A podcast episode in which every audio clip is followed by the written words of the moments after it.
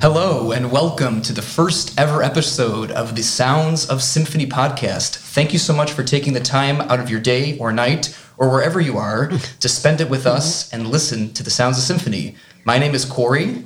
And hello, my name is Gina, and we are excited today to be joined by Dr. Alexander Stemer, who is a physician board certified in internal medicine and infectious disease and is the medical director of our facilities in Dyer and Crown Point, Indiana. Dr. Stemer has over 40 years of experience in infection control for healthcare facilities. He has published articles on infection control and most recently describing the successful use of monoclonal antibodies for the prevention and treatment of COVID 19 in skilled nursing facilities, published in the Journal of American Medical Association. Welcome, Dr. Stemer. Thank you. Nice to have you here with us today. So, Dr. Stemer, we're just going to start off the bat by asking you what were some of your main procedural goals for Symphony Care Network at the beginning of the pandemic? That's a great first question. We recognized early on that we had a lot of experience and resource in the identification and prevention of infections in healthcare institutions. But we also recognized that this was a virus that we knew very little about. So our first goals were to implement procedures which could identify every healthcare worker and staff member who might be infected and identify every patient, and then to also put patients into appropriate forms of isolation and use protective personal equipment to prevent the transmission of infection in our facilities. You know, I think I'll just echo, you know, what Corey and I both thought at the beginning of the pandemic that this would probably be a short-lived virus. We thought we'd be closed for a couple weeks and then it would be business as usual. I think I was looking back even the other day and noticed that we sat down at the start of this and said, all right, it'll be about two to three weeks. Gina and I had put together some plans for mid-April of getting back to business, mm-hmm. mid-April right. 2020, mind you, right. of getting back to business, and well, just how wrong we were. I had caught the early publications on this at the very end of 19, the beginning of 20, and it concerned me because the spread was, you know, unique, and where it was coming from was unique, and how it was transmitted was unique. And so I became concerned very early on, and in fact ordered hydroxychloroquine. By February, I had months of hydroxychloroquine for a lot of patients. Wow. So, Dr. Stemer, you bring up a, a fantastic point around not knowing what was coming down and being prepared. But it wasn't just us who seemed to have been in that boat because the CDC and, and the rest of society also had a trouble adapting to what was going on. So, what was it like to have to adapt to the continuous stream of information and suggestions that seemed to come by the minute from CDC? The word that comes to mind is frustrating. It was apparent early on that the CDC's initial recommendations were going to be proven wrong. If you look back, you'll recall that they did not endorse universal mask wearing where we felt that universal mask wearing, and particularly the high efficiency masks like the N95 masks, would be essential to stop the spread of this infection in the facilities. In addition, skilled nursing facilities were not prioritized for the distribution of testing equipment or for personal protective equipment. And so we knew what we needed to do, but we found ourselves looking at people who had the equipment and the materials, but we did not. Mm-hmm. And so frustration is the word that comes to mind in response to your question. We both would share that as well. I know that I'll speak, you know, on the business development side again. So frustration on our end came that there was multiple conversations around the CDC guidelines. Frustration for sure. A lot of frustration and a lot of being able to adapt, you know, by the minute, you know, I think your point about not supplying nursing homes adequately with the essential materials to keep our patients safe was a major fault within CDC. I even remember driving around the Chicagoland area mm-hmm. on a mission to try to pick up PPE from various vendors that had gotten shipments while right. the nursing homes didn't, and stuffing my car mm-hmm. and driving around the buildings right. and just taking what we could get at the time. Sure.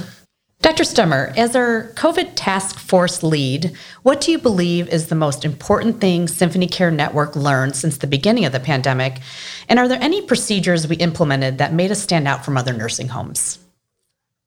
The answer to the second part of your question is definitely yes. But let me start with the first part of your question. I think what Symphony learned from this pandemic is how strong an organization it is. Symphony was able to identify the problem, identify that skilled nursing facilities were the epicenter of the problem, that our patient population was the highest risk population, and dedicated all resources to the identification of source control and to prevention of spread of this infection. Symphony went so far when we could not get testing equipment from the labs or the hospitals to buy its own testing equipment and to identify staff members that would bring that equipment from facility to facility so we could test our staff and we could test our patients and stop the spread of infection within the facility. The NIH heard of Symphony, and the NIH reached out to us and asked us to work with Eli Lilly in development of a monoclonal antibody for the prevention and treatment of COVID 19 in nursing homes. That made us completely unique in the country. And Symphony grasped that opportunity eagerly and moved forward with it. I was asked to develop the protocol, which was rapidly approved by the FDA. And Symphony was asked to introduce the research organization to other skilled nursing organizations so that they could also enter this study. And so Symphony was at the ground floor of developing the protocols, treatment, and the prevention of COVID 19. Mm-hmm.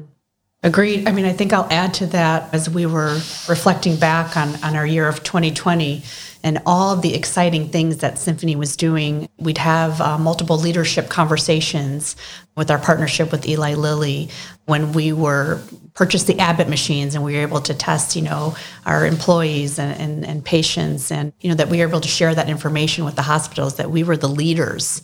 We were the leaders in, in the SNF world to be able to do that. So it was really exciting for us. I think it's something that we still to this day talk about and are still extremely proud of. Now, again, we didn't realize it would go on for as long as it did, but we carried that leadership and that foot forward in the market in terms of testing, in terms of safety, and even to this day around what we're doing with Symphony Safe.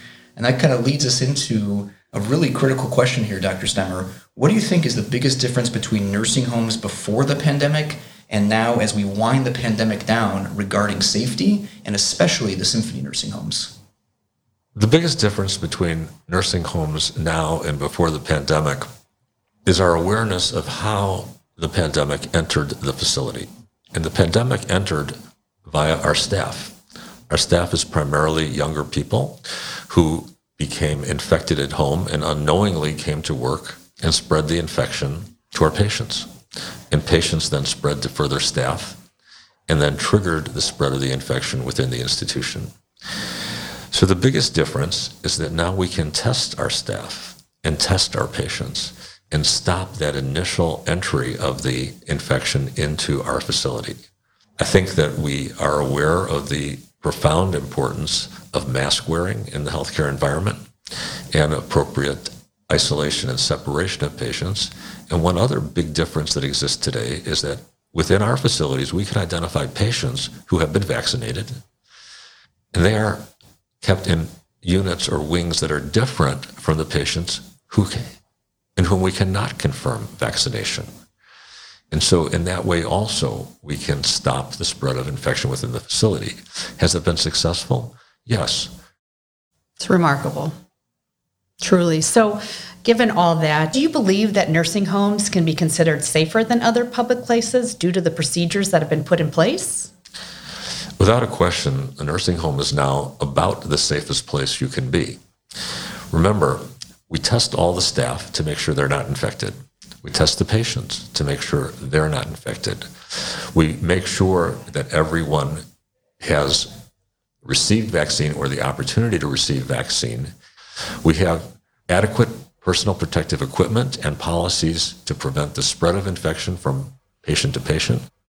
It's truly remarkable. And, you know, I'll add to that that nursing homes are still the only place that you'll see people wearing masks.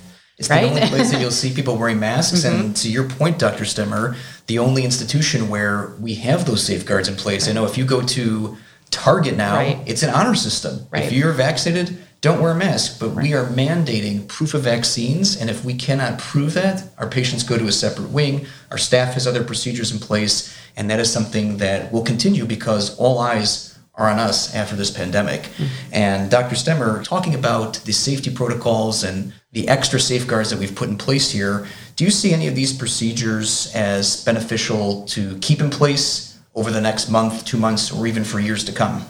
Let me start with an answer that you might not have anticipated as a part of your question. But remember, the protocol that we did using monoclonal antibody proved that monoclonal antibody prevented infection. But it also proved that it treated infection. And so now we have a medication, monoclonal antibody, that can be administered to any person at risk as long as they're identified early in the course of their infection that will stop their infection from progressing. The medication that we worked on to get approval for can treat the patient overnight.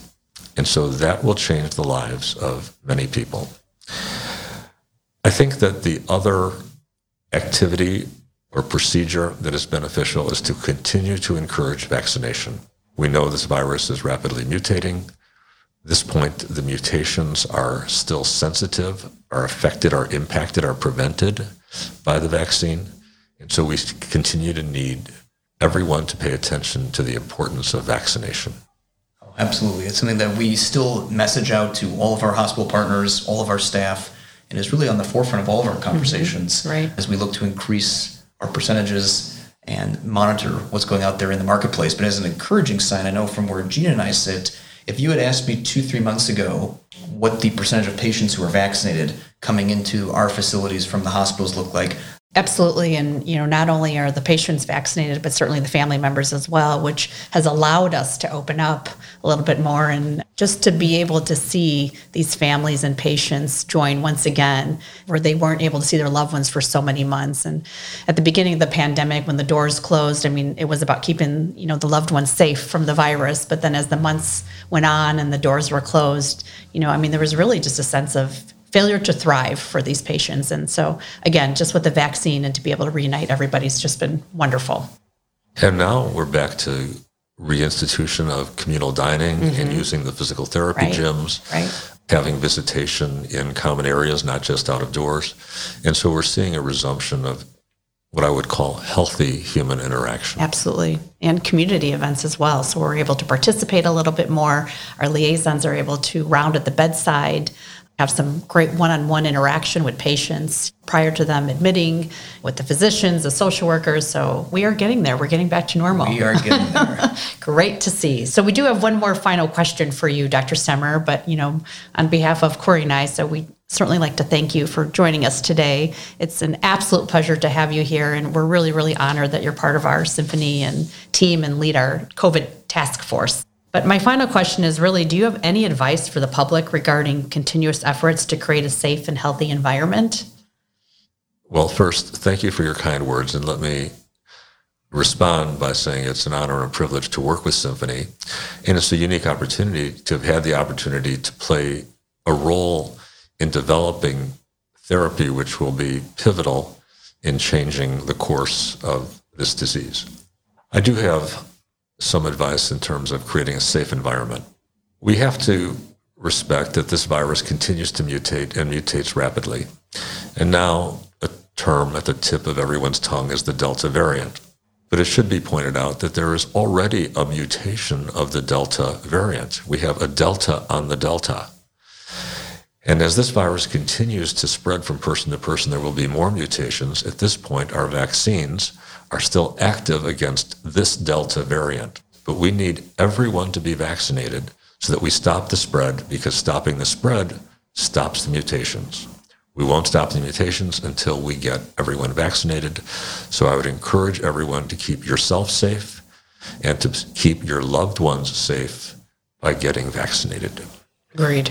Agreed 100%. I think you might have hit the new motto of 2021, we started off this pandemic by saying slow the spread by social distancing and being safe. Mm-hmm. Now we're saying stop the spread stop and go get yourself vaccinated. Dr. Stemer, thank you so much for joining us today. It's been an absolute pleasure to sit and talk with you. And thank you, our listeners, again, for taking time out of your day or night to listen to the sounds of symphony. At Symphony Care Network, part of our harmonious approach to care is to keep your loved ones healthy and safe during their nursing stay. With the onset of COVID 19, we have taken that commitment to a new level, employing symphony safe measures across our network daily disinfections using electrostatic misters, installation of advanced air purifiers, check in kiosks with built in thermometer checks, and of course, mandated PPE.